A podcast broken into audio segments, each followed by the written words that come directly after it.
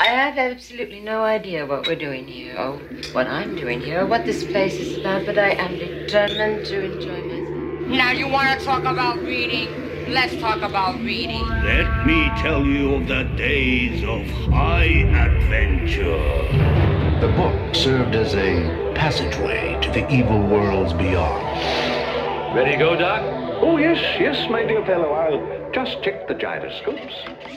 Hello, and welcome to the Appendix N Book Club. This is episode 83 on Jack Williamson's The Humanoids. With me today is that servant of humankind, Hoy. Service, Jeff Goad. and our special guest today is the founder of New Agenda Publishing, curator for More Seats at the Table, editor of Hashtag Feminism, co creator of Orun, post apotheosis Afrocentric space opera RPG, and a sensitivity reader and contributor to many other great games, Misha B. Hi, how's it going? Hi, Misha. Hey, Misha, welcome to the show. Yeah, it's good to be here. So, we always like to ask everybody that cliche question How did you get into gaming? Uh, so, uh, I had gone with a friend of mine to see uh, Mortal Kombat. And we're waiting around. Yeah, I know this. It, I promise. There's, there's. Uh, so we're waiting around because we're broke college students, so we have to rely on public transportation. So we get there early because you know you got to go when the train is running. So we're sitting in the um, uh, food court of the uh, mall with the with the theater, and I look over and there are these guys, and they got books and dice out on their table, and they're like rolling up something, and so we're like, "Hey, what you doing?" And they're like, "Oh, well, we're we're, we're getting ready to start a uh, Earthdawn campaign um, tomorrow at Georgia Tech, which is where I was going to school. Uh, you guys want to join us?" And we said, "Sure." Uh, and so the rest, as they say, was history. Amazing. I think you will be our first guest whose first game was Earthdawn. That's, it, that's a very I, specific very intro. Like I did not play D and D until probably a good ten years into gaming. Wow. But obviously, yeah. it was a very it was a positive enough experience to get you completely yeah. looped into the, the hobby as a whole. Yeah, okay. yeah. The, the, there was a good it was a great group of guys. It, mm. it was it was a lot of fun. Okay, and that's um, really cool. Did you branch out fairly quickly, or were you staying with Earthdawn for for uh, a good chunk of time? So let's see, we played Earthdawn for a good like six months. Mm-hmm. Uh, we did Deadlands, we did Shadowrun, we did um, Warhammer Fantasy, we did uh, Rolemaster. We, Rolemaster we played for a very long time. Mm-hmm. White Wolf of All Stripes. Yeah, like I said, we, we did D and D for like two weeks, three weeks, and it was like, yeah, I like Warhammer better, and so we went back to that.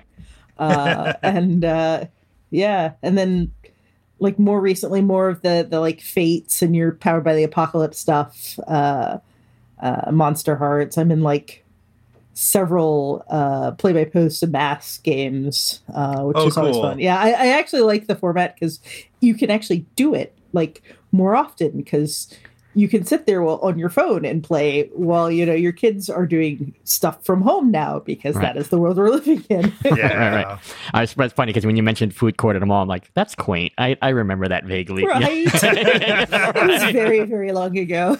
yeah. It's so weird. I'll watch a movie and they'll you like you know how in so many of the movies are like those like like the rave scene or whatever, and I'm just like, wow, people used to gather together right. and yeah. like dance to music. or I, I've noticed that like a lot of nowadays are putting like recorded before or like please social distance and wear your mask. And i'm like oh wow that's but i am seeing also more commercials where they've gone back and like retro added masks to like the the animated characters. Wow. it's very weird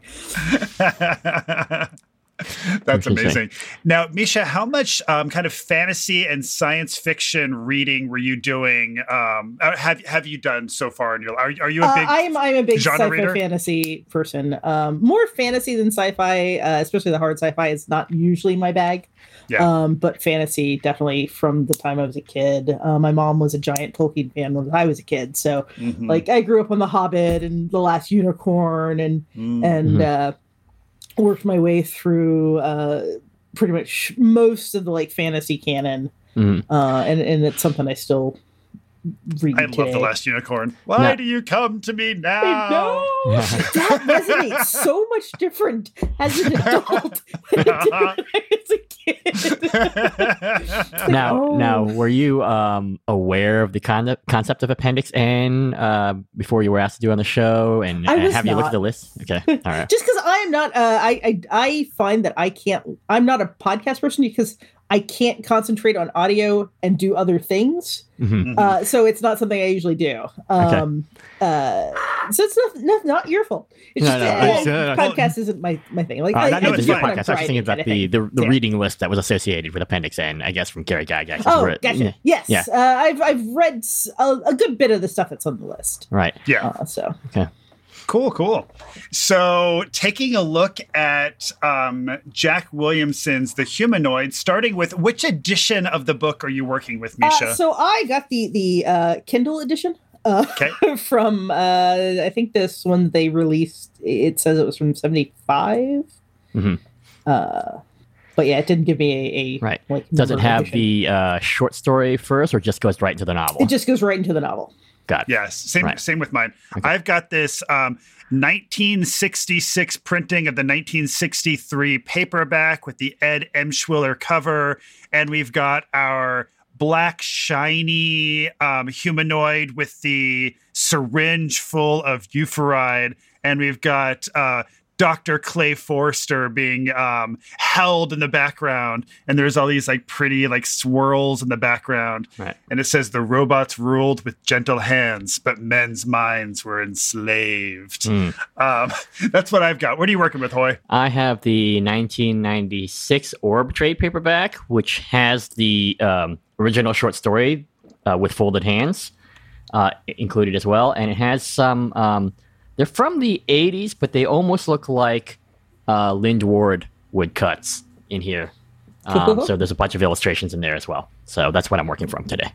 Very cool. And before we dive into the library, we'll take a look at our Gygaxian word of the day. Cumulus. cumulus. And cumulus basically just means a big fluffy cloud. And it's a fancy word for a fluffy cloud. And you can find cumulus on page 56. And it says, at least uh, 56 of my edition, uh, the thick concrete aprons had shattered and buckled under the weight of that black hull, which towered so high that a white tuft of cumulus had formed about its peak. So that is our word for the day, cumulus. Um, so headed on into the library, um, Misha, you're a sensitivity reader. From the perspective, let's start with from the perspective of a sensitivity reader. What did you think of Jack Williamson's The Humanoids? Let's start there. Uh, so there wasn't anything like that that I would probably flag as blatantly like yes, yes, blatantly offensive. Uh, it's it's an interesting perspective. It's not one that I would subscribe to myself. Mm-hmm. Uh, but it is also very much does show okay, this book was written in the 40s.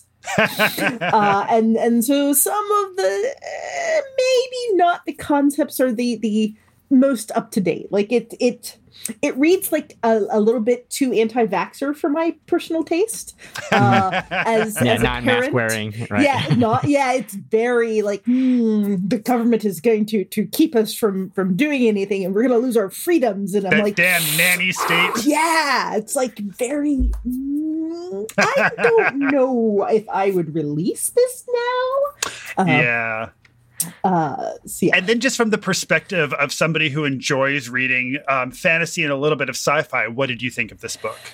not my favorite. Uh, Yeah. it's it's like I said, it's it's a little too too, and it's not that it's dystopian because I I'm a fan of dystopian fiction. Uh, it's it's the whole yeah the it's I guess too libertarian kind of that Yeah. ideal for my my personal taste. I can see that. One thing that I thought was really interesting is um, on page 51 of my edition, right when the humanoids have landed and they're kind of making their sales pitch to the planet. And they're saying, Our service, I'm sorry, our only function is to promote human welfare. Once established, our service will remove all class distinctions along such other um, with with with such other causes of unhappiness and pain such as war and poverty toil and crime there will be no class of toilers because there will be no toil and that right there sounds amazing and then also we have the um, the people who are fighting against the humanoids and on page 106 they're talking about their philosophy And their philosophy says, but the worth and the dignity and the rights of every individual are the values of my philosophy and the cause I struggle for. And then later they say, even the freedom to do wrong. So it's like both sides of this major conflict have these like on the surface very relatable and very worthy causes that they're fighting for. There is no clear this side is evil, this side is wrong. It's just it's it's kind of an interesting take on any ideology taken too far becomes destructive. Yeah, yeah, very much so. Uh, like uh, the the whole concept of um, they they've created this like the, the robots are coming in as this own permanent underclass, which is kind of a, an interesting thing. So like, okay, there's not going to be any toilers because there's not going to be any toil.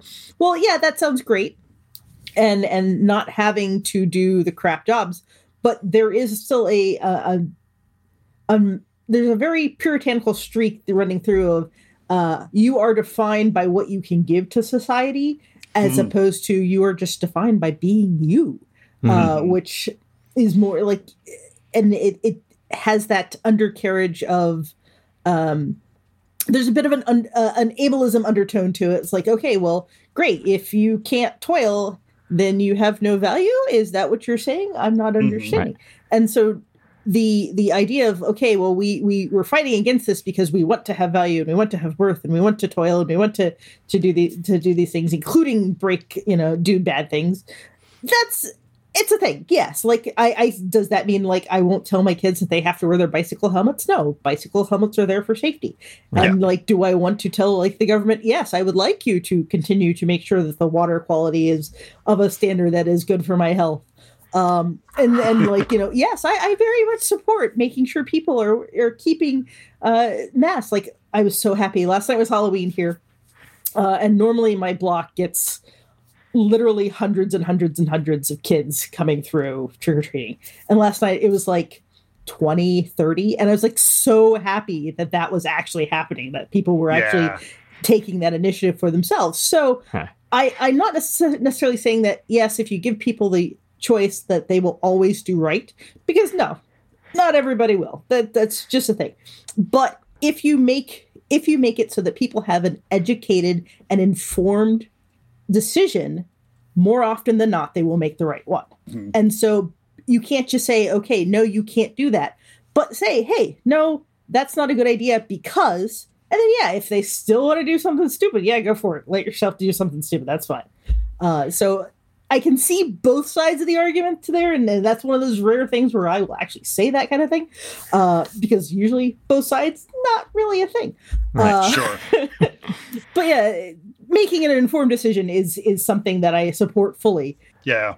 Well, and I, I feel like reading it from a contemporary perspective is really interesting because, you know, I feel like we're all bringing a lot of that kind of style of thinking to this text, where I think the text is maybe coming more from a place of um, responding to um, to nuclear developments, um, and we're kind of looking at it more from kind of a, a lot of the kind of um, social um, debates that we're seeing in our country right now over like the state should decide this, the federal government should decide this, I should be able to decide this for myself kind of thinking. Right.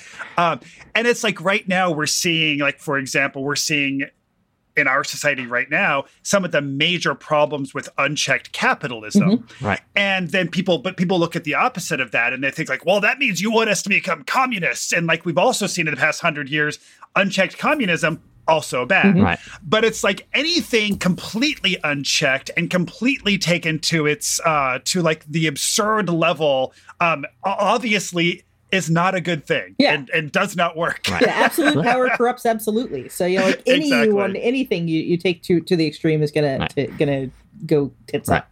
Let me add another uh, component to that, which is that I know that Jack Williamson was um, very much into uh, psychotherapy, and so that this is also potentially talking about just the development as the, of the individual, because there are development of individual powers too. I mean, it, it's, here it's literally getting to psionics, but it's also the the capacity. The humans are, as you were saying, the ability to make a decision. The humans are saying you don't have the ability to make a reasonable decision yet the same way that we would look at our three year old and say, no, you can't put your hand on the stove, right? That's what they're thinking, right? Um, one of the an interview I read with him says that he grew up literally in an adobe hut with no door in the high desert in North um, New Mexico, and there was literally scorpions and snakes on the floor of their house. And his his mother, he was the youngest child, just kept him in the crib for what he thinks was much too long. He says, "I would have been rather being on the floor with the snakes and serpents, uh, snakes and scorpions, but." But she's like, no, I mean, um, it's my baby. I can't, I can't do this, right? Um, so I think there's playing out of some of those themes, but then writ large at a sort of social level. But we can also bring it back and look at it at an individual level. Our protagonist, or I should say, our protagonist, our point of view character, who is not necessarily the protagonist, uh, Carpenter, has to go through these stages, right? In this book, right? He's he's super rational, but he's emotionally stunted from the very, and it's even made clear. It's not us looking at it; it's made clear in the text that he's emotionally stunted, right? He Yeah. neglects his wife. He doesn't understand the richness. He's he's kind of jealous of Ironsmith because Ironsmith has a very rich emotional life, which he doesn't have. You know, Yeah. Yeah, I Um, mean, uh, it's it's like I said, it, it's very much a 40s style character where, like, Mm-hmm. okay, you've got this guy, he has a job, he goes to work, he comes home, he's not necessarily great to his wife, but and but and he sees like something that somebody else has, and he thinks he wants it, but he's not sure how to get that. right? Um, and a lot of it would be like solved by, hey, how about we just talk?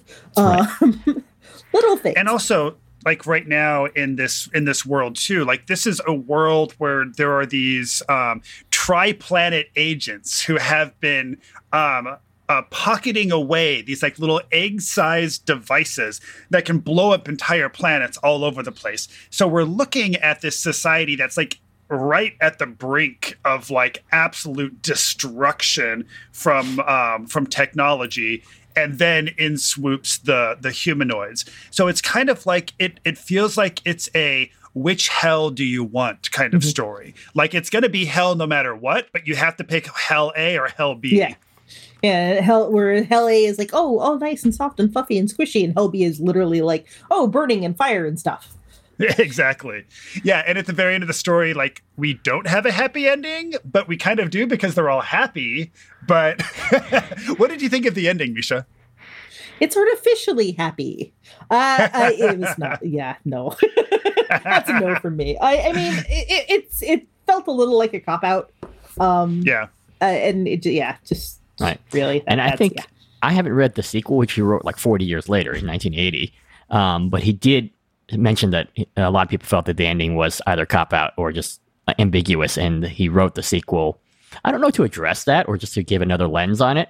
So I, I really don't know. I'd be interesting to see what he thought about it because he wrote right up to the end. I mean, he lived till like 2006. Yeah. and he was like in his 90s. Um, so it'd be interesting to see what happened. Um, and Jeff, another thing I just found out, um, he has a frequent co-writer with Frederik Pohl, who uh, grew up here in Brooklyn, who was uh, an out-and-out communist. And so it's interesting to see.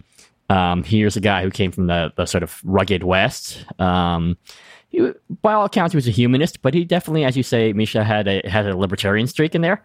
And so it's interesting to see, you know, how he got on got along with an outright communist. And I would be interested to read their sort of their collaboration and see how how that went. I, I mean, I, I've known some some like super out there libertarians, and like there are some things we have in common, but not necessarily everything. Uh, and but enough that like okay, we can have a respectful conversation and maybe even a collaboration as long as we stay away from these topics, kind Right, of right. thing. Yeah, and I, I'll, I, this is only the second Williamson I've read, and I certainly didn't get any libertarian vibes from him in the first book. So I'll be curious to see if, as we go on, we get more of a libertarian vibe from him, or if that's kind of more just kind of what came out through this character that he was exploring. Right, right. And I wouldn't say like in the Ayn Rand sense of libertarian, just more Yeah, just yeah. like someone who grew up in the West, literally grew up in the yeah, West. the, kind ru- of more the rugged indi- individualism. You know, Yeah. you're on your own kind of kind of Right. uh, libertarianism rather Yeah, than not the, the if- not the if you government can't- is evil style. right. Yeah, not the if you can't work, you should just starve on Yeah, the street. yeah. 'cause Right, right. That's that's your that's your lot in life. right, right. No, I mean, because the humanoids were specifically like, oh, there will be no more toil, and oh, the doctor doesn't need to do this, so he's writing plays or poetry and painting now, and and so maybe it is okay to free people up to do these things, but Yeah. but it's also cutting off these channels of knowledge. Well, no, you can't investigate the physical sciences because that's too dangerous, or you Yeah. know whatever.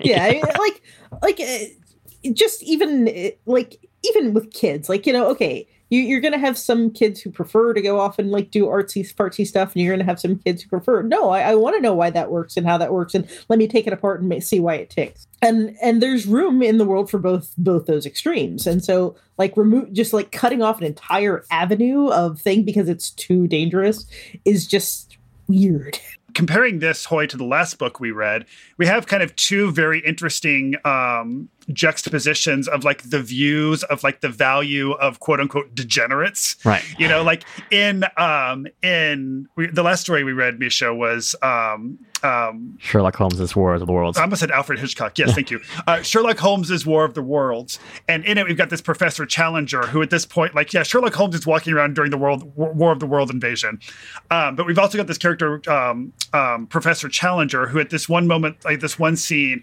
is like walking around, and they're like all these like drunk people who are like partying, and he's just like, oh, you know, it's fine if they all die. They don't they don't do anything for society.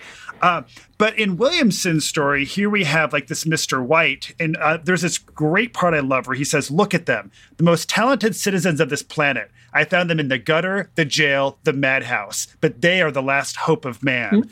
And like, it's really fun to see like a character in this story who doesn't see these people as like waste of space and a waste of like, no th- these are these are these are the people who actually like they have value that humanity um, isn't really projecting onto them. I mean, and, and to bring that back to like current times, it's like where where have you turned to as a source of comfort in the pandemic? It's actors, it's artists, it's musicians, it's it's all those people whose value whose uh we undervalue because like oh you're just a struggling musician you know you, you know go get a, a maximum a, a better job and you'll you'll then you can maybe play with that in your off time in your free time it's like no mm-hmm. th- these are worthy things to Right. pursue as a full-time thing you know Right. if it weren't for them you would be bored as hell and netflix would not be exist Right. so what, what would you be doing right now in these times of trouble without those creative people without those thinkers without those mm-hmm. things. And so to, to just say you know degenerates okay yeah sure that's what a lot of them are that's not necessarily a bad thing. I mean, Sherlock Holmes was like, uh, uh, uh, he played violin. He did way too much cocaine and, Right. and pot, and but you know, he still had a great mind. Yeah, this is what it is. And, and he's more of a humanist than people give him credit for in when you actually read the actual Holmes. Yeah, yeah. So, and you guys actually just sparked a couple things in me that I just thought about too. Uh, I'm not really well versed in sort of disability issues, but you could also read all of these characters as um, quote unquote um, non-neurotypical Mm-hmm. because they're all psionics, psionicists, right?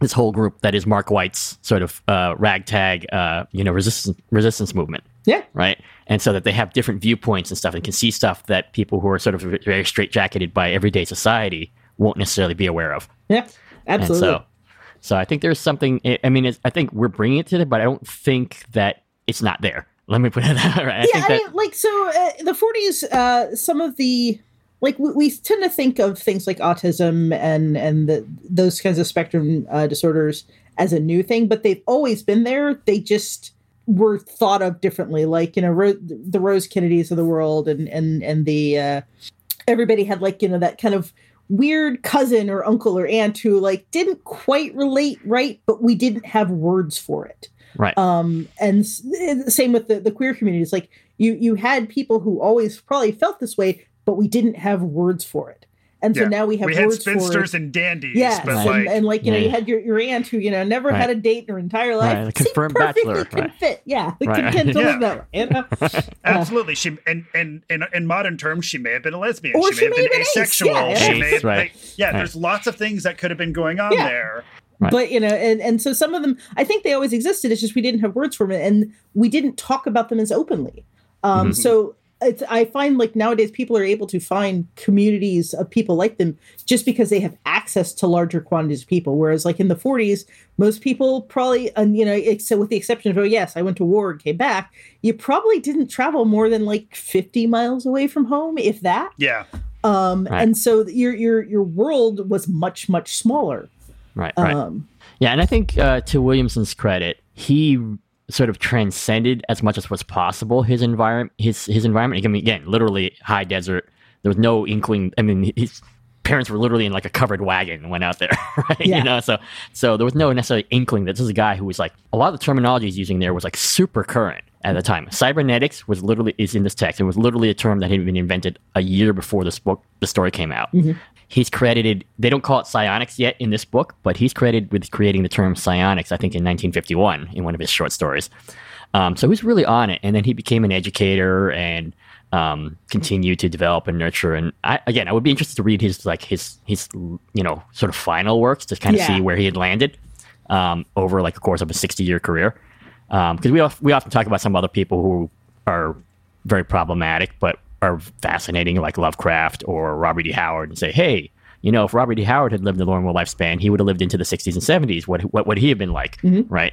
Um, uh, you know, because they're just frozen in that time period. Whereas Jack Williamson, we have a, a person who has an arc, Yeah. and so I'd be fascinated to see how what else goes on there. And I think he was, um, as you say, it's very of his time, but it has inklings of seeing beyond that. It's not just, um, you know, perfectly situated in like the, the status quo Yeah. of the 1940s. I will say he was much less. Uh, I, I saw a lot, much less of the problematic, like racist and sexist stuff. I mean, there's there's edges of it, but more in the casual sense as opposed to the no outright, you know, Lovecraft. You know, okay, you you name your Right. cat what sense. Um, Right. Yeah.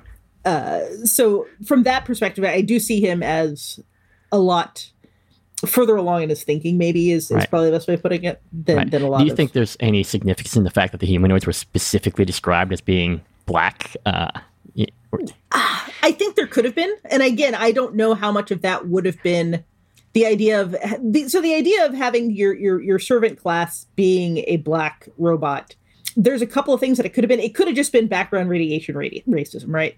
Where you know it's like, okay, I'm just going to pick a color, and it wasn't necessarily an intentional. Okay, I'm I'm trying to harken back to slavery, uh, as opposed to okay, you know, and so you know, at the same time, like black and shiny and chrome and and the, that kind of futuristic look is still a, is still an aesthetic today. Right, Like you I know mean, your your your black uh, iPhone. yeah, your black iPhones, your your uh, sleek black armor for for uh, villains or Darth Vader. Darth Vader's, your Right. your your uh, Kylo Ren's. You know, Right. It's black is an amazing aesthetic. I'm just saying, Right, the sleek right. black is Yeah. is a thing. Uh, so I don't know if it was necessarily intentionally a choice for ra- race rather racially, uh, but I did find like some things like. Uh, the, the the first little girl character whose name I'm totally blanking on right now. Jane Um, Carter. Jane yeah, Carter. uh, when she, she's like, okay, yeah, she's got dark brown skin and, and straight black hair, and I'm like, okay, does that mean she's Native American?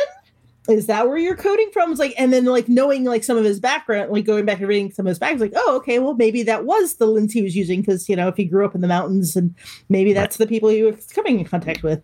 Right. And it's interesting because um, this th- uh, story specifically takes place 10,000 years in the future, right? And, and we Mm-hmm. And find out that her, right, her name is not actually Jane Carter. It's just that we, we, we, we would recognize that as Jane Carter, right? Yeah. And a lot of the characters, I mean, Mark White is clearly white. I mean, it's in the name, but he's got a red beard and blue eyes and stuff like that. And a lot of characters are coded as white. Um, the, the, the main scientist, Forester, uh, Ironsmith, uh, has blonde hair, but also several times they're also mentioned as being brown, Mm-hmm. right? Um, is that just because they're out in the desert, or are they literally brown people? Yeah. Right? And this is ten thousand years in the future. Maybe our notions of race are not do not line up with our contemporary notions of race. Yeah. Right. And you know, so maybe, that was maybe it has been so long that like you know there has been enough uh intermarriages and stuff that like yeah we're all kind of this like kind of pale coffee color We're, thing. we're all Brazilian. yeah we're all brazilian now yeah. Uh, so it was interesting. I, I thought that was um uh again um everything we read we always bring we always bring ourselves with Mm-hmm. it, but it's still interesting to see what's there literally in the text as well. Yeah. So Yeah. Yeah. And one one character that I thought um, ended up being kind of an, an interesting lens to view the main character through is his wife Ruth. So here we have um, Ruth Cleveland, um, great name, uh, Ruth Cleveland, and you know she, he he he neglects her. He doesn't really care about her. Well, he cares about her, but in the way that like he's he's glad to be fed and have a warm body to crawl into Yeah. bed with but um, one of like the first kind of like tragedies of the story is that like her will is taken away and she's now basically just like an adult child playing with blocks or whatever but then later on she kind of goes through this process where all of her kind of like um, her um, kind of willfulness and her like desire to fight against the humanoids has been stripped away, and now she's like got her former memories back. Um, but now she's fallen in love with Frank Ironsmith, and at first, you know, our our quote unquote protagonist, who we're supposed to be on the side of, he is ready to blow up this planet. But then when he finds out his wife's on there, he's like, oh, I can't blow it up. I can't blow it up. And then he goes to the planet. And now that he finds out that his wife doesn't love him anymore, he's like, okay, fine, fuck her. She can die. and it's like, oh my God, like, dude, dude, dude, dude, yeah. like, that's not cool.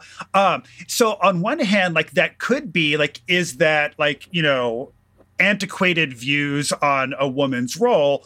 Or is that Jack Williamson? Um, kind of showing us that maybe our protagonist isn't as isn't as heroic and um, yeah I'm, I'm, not exactly sure what the answer there is. What do you guys think about this? It could be both. It could completely be both i think it can be both. I think it both. And yeah. uh, but i lean towards him laying the groundwork for the latter as well because it's very clear that that Forester has regrets about even in the very at the very beginning he has regrets about how he is his relationship with his wife has developed but not enough to override his sort of paternalistic scientific impulses, right? Mm-hmm. And then that moment when he's willing to destroy this planet is also when you realize that he's maybe not really the protagonist of the story. He's just the viewpoint character of the story. Yeah. Yeah. Yeah, I mean, it, women's lib was still like, like I said, 48 women's lib. Like you had a ton of soldiers returning from the war who their yeah. the women they left behind had stepped up capably and they just expected them to turn on a dime and go back to being you know the housewife barefoot in the kitchen.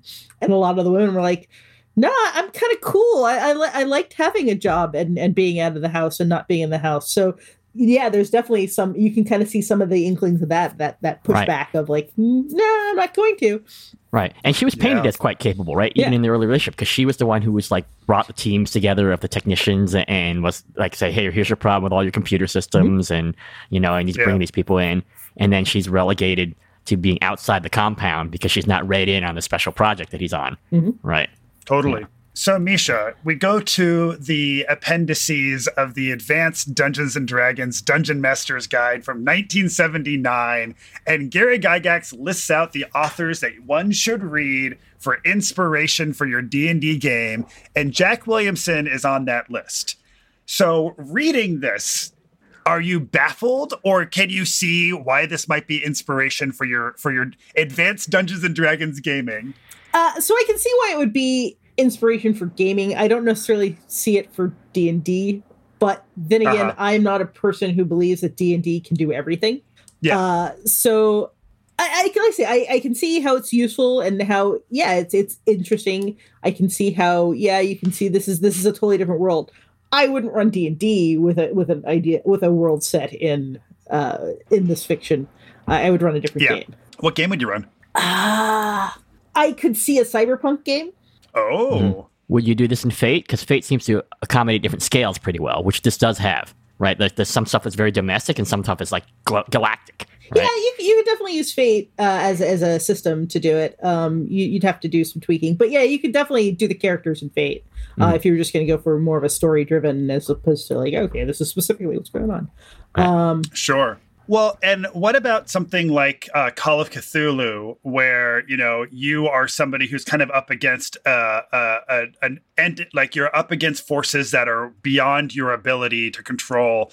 Do you feel like that would be a good fit for I this? Would, I would lean towards no, actually, because there isn't that horror aspect to it. Like the uh-huh. thing that that you're fighting against is not necessarily going to just knowing about it is not going to uh make you lose touch with reality. Like knowing Fair. what's going on isn't going to change your life one way or another too much like mentally. It's like, okay, I can see it's going to change your worldview, but it's not going to change you personally. How you react yeah. to knowing what this thing is is going to change you. It's going to change you more.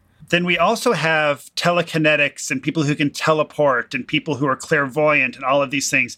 What would you think about a low a low powered supers system? For something like this? Uh, I could. I would. I wouldn't set it in like this time. I would set it like twenty years later. Okay. And like after these people have risen up, and so you've got to like this would be ripe for a, a mass concept or a um with great power uh, is another good system that I could see it working in. Like, like I said, not right, not right in this point, but like after the the world's figured it out and has lived with it for a little while, and this is what's going on now. Right, and obviously they're leaving it at the cusp of this thing. It's funny because they specifically use the word colonize right at the end. right, they're going into this new galaxy. right. Um, I mean, they haven't encountered anything other than human life in this, uh, and the humanoids themselves, which are you know created by humans. Um, but how does the rest of the galaxy feel about all these you know superpowered humans suddenly you know spreading out? right? What does that mean? You Yeah. know you know what what kind of ethos would that mean if it means to protect humans? And does it recognize all sentience as human even you know all intelligence? Or is that too weird and too different you know? I mean maybe that's another novel series but i mean that would definitely be a, a great jumping off as as you say because 20 years later this society would have sort of semi-stabilized. Yeah. right? And then it would be interesting to see what the worm in the apple of this society is. Yeah. yeah Yeah. Now, Misha, did you feel like there were any kind of concepts explored in this story that you think might be interesting to kind of explore further in a different kind of RPG setting? not that I hadn't already seen explored. Um, like uh, the, the the whole idea of like you know, uh, I won't say killer robots, but you know, robots from outer space are coming and taking over the world. I mean, I, I I've written a playset, but it was it was aliens instead of robots. Um, Yeah. so it's a it's a concept, and yeah, it, it's a concept that is ripe for for creativity and, and as a jumping off point. Um, you've gone too far by making things too safe concept is not one that I necessarily would particularly enjoy playing with. Just because that just seems like a very uncomfortable yeah, uncomfortable is a good place to, way to put it. It's like it's like all right, that's that's a concept I don't even really want to touch with a 10 foot pole. Like and if that's the that's the Yeah. basis of our game, eh, I think I'm gonna play a different game. Uh, Yeah, because right now that's definitely something that I feel like could be a very kind of triggering topic, just because it's it's a it's a um it's the focus of a lot of kind of culture war arguments Right. right now. I mean, yeah, our notions of safety, right, are completely uh, different depending on where you are in society, right? I mean, one is just basic Yeah. Yeah. bodily and mental autonomy, whereas the other is like, how come I can't drive my monster truck across over the top of your roof of your car? Because yeah it's like You know? eh, Yeah, I, yeah. I, I find like they're they're sometimes it's like you know my the, the people that are like saying my body my choice about masks while being like the the anti-abortion people at the same time it's like do you do you do you really like not see the irony there kind of thing Yeah. and and so it's very Totally. weird. Or the people who, as you were mentioning before about anti vaxxers, you know, it's like they don't, they believe that they shouldn't have to take this vaccine. And on one hand, like I, I can empathize with why you feel that way. But also, if you don't take that vaccine, you are going to get other Yeah. people sick. And that is the point where your, your, your freedom is now infringing upon the freedoms yeah of others. and, and like yeah sure you don't want to take vaccines fine but you can't send your kids to my school eh, And it's like, Exactly. you know that is your choice this is the consequence of that choice if you want to accept the consequence of your choice then yeah sure go for it don't take your vaccine that's fine but at the same Yeah. time now you're butting up against the, where, where other Right, right. people's rights start and it's like you know i remember when um when there were all the big arguments pro and against gay people being able to get married and one of the big arguments was well where's it going to end you'll next you'll see people marrying dogs and children and blah and it's like um, actually, where it ends is it ends at the people who can actually consent Yeah. to marriage. Like, animals and children cannot consent to marriage, so that is where it ends. Yeah, somebody uh, somebody said, uh, and I thought this like uh, the people who make the argument that gay marriage will lead to things like bestiality and pedophilia are the people who aren't really thinking of it's it's not a man and his his thinking partner; it's a man and a sex toy.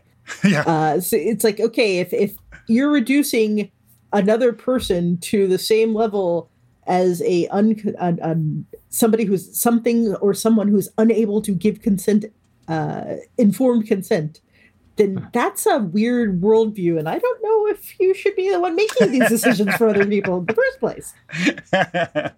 Yeah, I can see how it would be, uh, you know, back in the gaming. That that's a, high trust exercise if this is something you want to explore in gaming. Yeah. Right? And that's that's uh, I don't. Yeah, I don't even know how you do that in a situation where you are with people who are clearly not agreeing with you, but that you're otherwise, you know, quite uh, simpatical with. Because I think that could be very dangerous to your relationship. That could be a potential rupture in your relationship if you're having to express that in your, you know.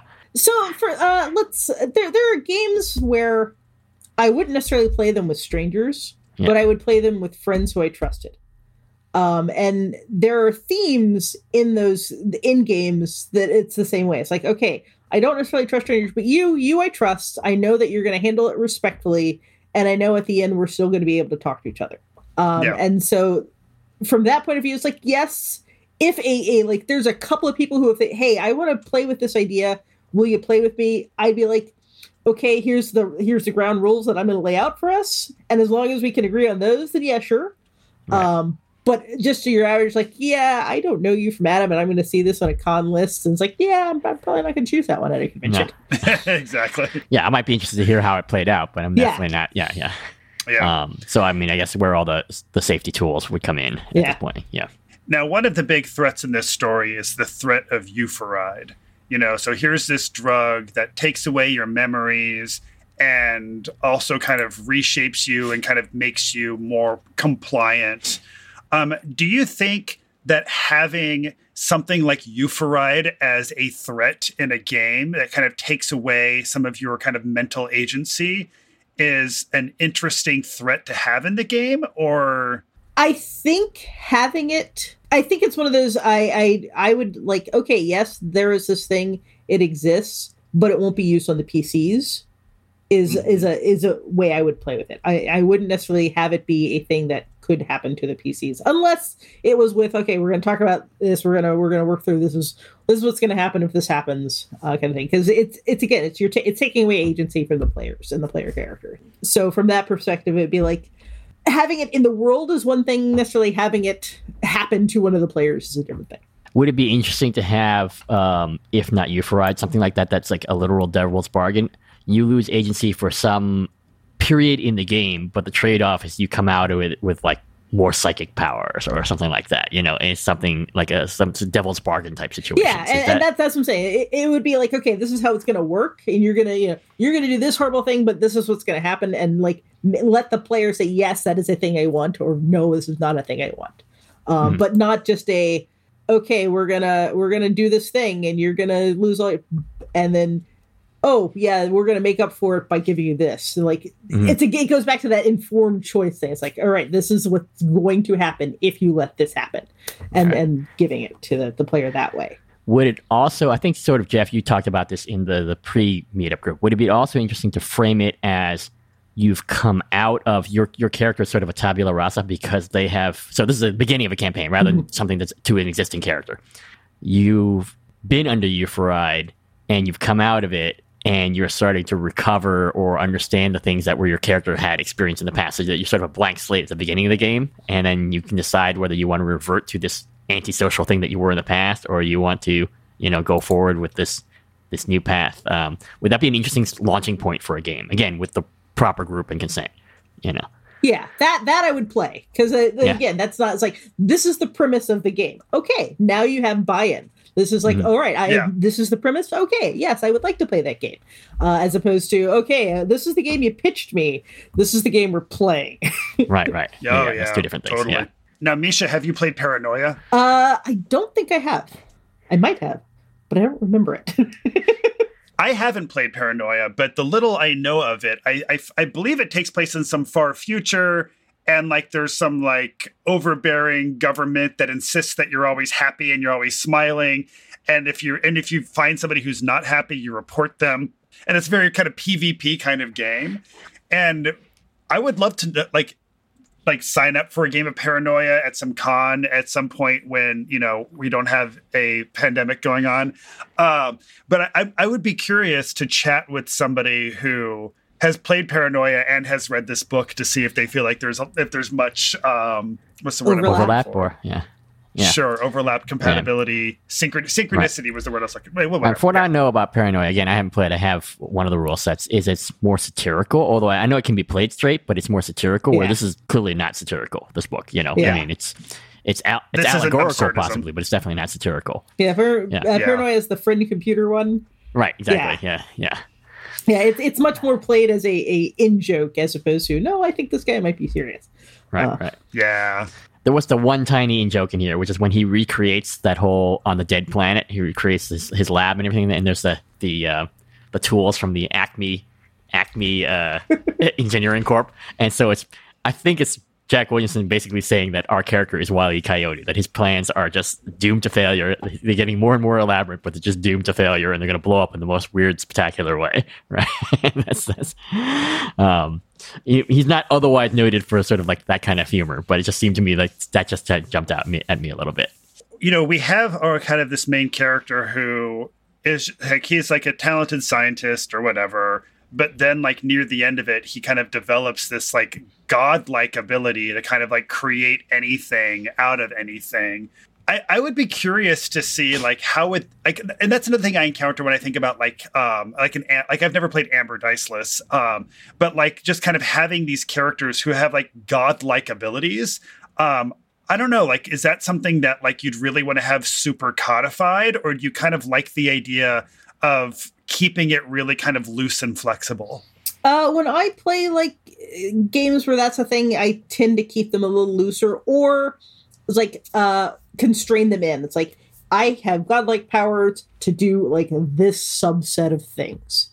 Um, like I have I can manipulate any metal. Like okay, that's that's but I can't like sand isn't a metal, so I can't do anything with sand. So it, it right. kind of it depends. Either keep it like loose and yes the characters can literally do anything which means that the world can literally do anything. Um, or just like put like a constraint or two on it. It's like okay yes you are super powerful in this thing and like be hyper specific about it. Um, and again i think a, a, narrative a system that's more narrative than quantitative will probably work better. So yeah, again yeah. I, don't, I don't think champions would work that well for this or GURPS for that matter. But something again in the Fate or P- PBTA range might work better. Or even just like uh, like we, uh, I have a friend that we've been doing a, a diceless PBTA, kind, not even PBTA. It's just pure diceless narrative. We're we're making shit up as we go along. Um, oh, cool. And it's like, yeah, so like, yeah, there, there's there's some definitely some power creep going on. Uh, like our, our character yeah. started out as special ops uh, team fighting uh, the supernatural, and now they've like kind of sort of ascended to godhood but like they each kind of have their own little domains, so right. it's it's kind of interesting. Right. Uh, a little weird. So if if you're doing totally diceless, I would love to hear like how do you guys handle conflict resolution? Uh, w- mostly it's hey, would it be cool if my character did this? Yeah, okay. Cool. yeah, like the, the the game is not PvP, so it's not really a. Uh, uh, there's not a lot of like any conflict resolution is hey, would this be cool? And and yeah. if the other person says no, it wouldn't, or how about we do this instead, you know, kind of thing. Uh, mm, but yeah. there's very few things where it's like, oh no, that wouldn't be cool at all, uh, kind of things. Yeah. Uh, so. Right. I mean, there's not a whole lot of hey, would it be cool if my character beat your character up? Yeah, not so much. I mean, our characters are on the same team, so it doesn't. That part doesn't happen. It's like right. And um, in this case, the limitations of Forester's abilities. I mean, they're incredible, right? He creates the stuff out of you know probability in atoms and can teleport across, but he's limited by his his specific psychology. He just can't do this. Like he can't do this via rational thought because you know, his brain tells him tells him this should be impossible, and then he can't do it. Right? Or his emotion. And he's also limited by he can't he can't use rhodomagnetics for destruction. Oh no, he can't use uh, psychopsychics. Right, psychophysics yeah. for destruction, only for creation. Right, because it's part of so the there's whole... a constant: is this destruction or is this creation? Question always has to be on the table. Right, right. And so, I mean, at the very um, at this very metaph- uh, metaphysical level, right? Uh, which he's very interested in. And, um, you know, and they're talking also about time is real, but it's a side effect in this book. So it's something that we perceive, but it's not the essential thing, mm-hmm. right? And so this is like the stories beamed back to us from the far future in a way. But yeah, until until Carpenter, lim- uh, Carpenter Forester, Forester overcomes his limitations, he'll never really be able to tap into this stuff mm-hmm. on an at will basis. So he's self limiting in terms of the, the harm he can cause. And so, yeah, you can build that into the game. Say, oh, yeah, you can do all this incredible stuff, but you cannot directly destroy the universe, yeah, you know, or other sentient beings because of that. Because the actual nature of this thing, you can, you know, potentially work your way around a party pro- problem of an invading alien force, but you cannot directly harm any of the invading aliens. Let's say, yeah, right, like, with your powers. Oh, I, didn't, I yeah. just said it so that anybody who walked over this bridge would collapse to their death. I didn't actually harm them. they chose to walk over the bridge. You know, there's always loopholes. right. uh, but even then, maybe the universe wouldn't let that happen. Maybe it would be like, uh, you know, um, it would let the bridge collapse, but just when the person puts first puts their weight on it, and it collapses before they can cross. Yeah. And then you know they have to re- they'll, that'll stop them from invading your country at least for a little while. Yeah. But so maybe that's some that would be an interesting thing to play with. I don't Yeah. know how long you could get, how much mileage you could get out of it, but I think there's something something to be had there. I think it, it would either be really frustrating or really fun. Like if you went into it knowing like, okay, we're going to try to poke holes in this scenario and like try to find the loopholes. Uh, and the and the, whoever was playing the the like GM character or whatever was like going along with it. Whereas if it was no, this character is actively actively trying to do something useful, Yeah. and the GM is keeping thwarting them by saying no, the universe says no. Uh, Right. So that that as long as you know the premise and, and that buy-in was there, it could be Right, fun. right. I mean, I think it would be interesting because to get the even in you know uh, very many uh, role playing games, not all obviously, still force is the Yeah, yeah. should be the last uh, you know is always the ultimate resort, but sometimes it's the first resort. And can we get it to be somewhere farther down the chain? Yeah. right. Yeah. And that would be interesting. Uh, maybe not for everybody because um, again we, we play for different reasons, and some of it's just just you know stress relief. You know, so Yeah, I mean, I, I play Doom for a very different reason than I play like Stardew Valley. And I was like, sometimes you just need to be frustrating and patch things. right.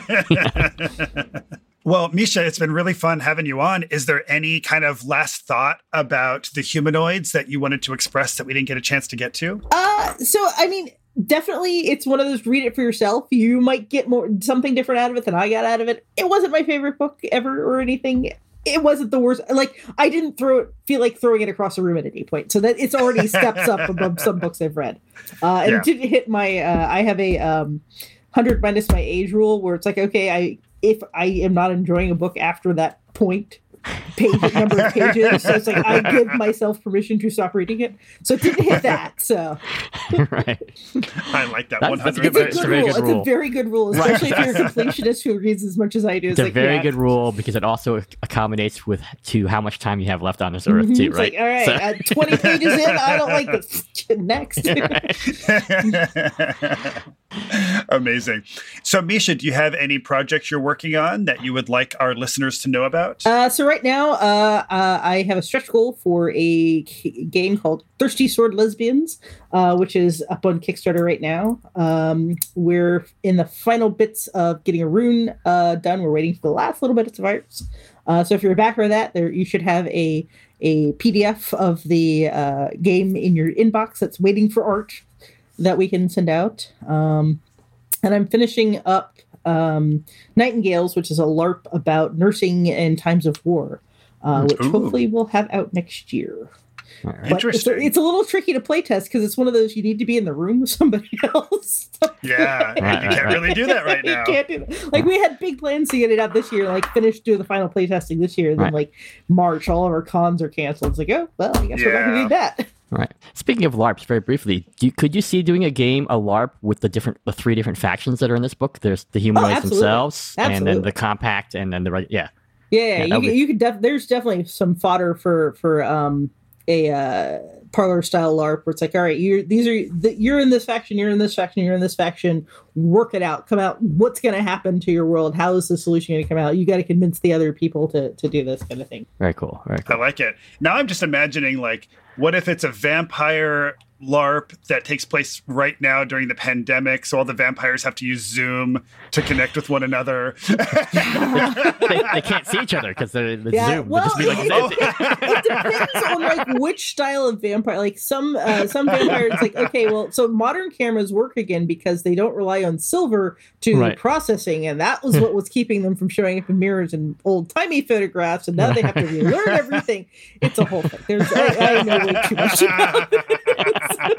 Amazing, amazing. right, right, and they're all starving to death because they can't get any Yeah, yeah, victims because that's everybody, the bigger nobody's leaving problem, the I think, for the vampires. Like, okay, Exactly. nobody, everybody's so, so anybody, time you get within six feet of somebody, they're like, uh, "What are you doing?" All right, and nobody's, nobody's inviting you into their home. yeah, and Misha, if people want to find you on the internets, where can they do that? Uh, easiest place to find me uh, is on Twitter. Uh, I am BG Gameworks, which stands for Black Girl Gameworks, which is my website. Amazing. And Hoy, where can folks find us? Right. Uh, if you like us, uh, please rate us and review us on your podcatcher of choice. It helps people find us. Uh, please give us feedback at appendix n book club at gmail.com or on Twitter at, at appendix underscore n. We're also on Facebook, and I think MeWe is kind of moribund, but I think we're there as well. Um, and Jeff, how about our Patreon? Sure. Um, if you like us or if you don't like us and you still want to give us money, please do because we like your we like your financial support. Um, but no, seriously, um, if you want to uh, show us some support, please head on over to patreon.com slash appendix n book club. We get to chat with our patrons about the books before we record the episodes with our guests. So earlier today, we had a very fun conversation with Adam Stiers and Matt Richards about the humanoids. I'd also like to give a quick shout out to a few of our other patrons as well um, Trevor Bramble, David J. Hotstream, David Moreau, Vixter, Demos Saklas, Noah Green, Lucio Nothlish Pimentel. Thank you all for your support. We really appreciate that. And um, episode 84 is going to be Gardner F. Fox's Kothar and the Conjurer's Curse. And episode 85 will be Fred Saberhagen's The Black Mountains. So, Misha, thank you Yes. for being on the show. Uh, so much fun and an honor. Yeah, thanks for having me. All right. See you in the stacks. Read on. The library is closed.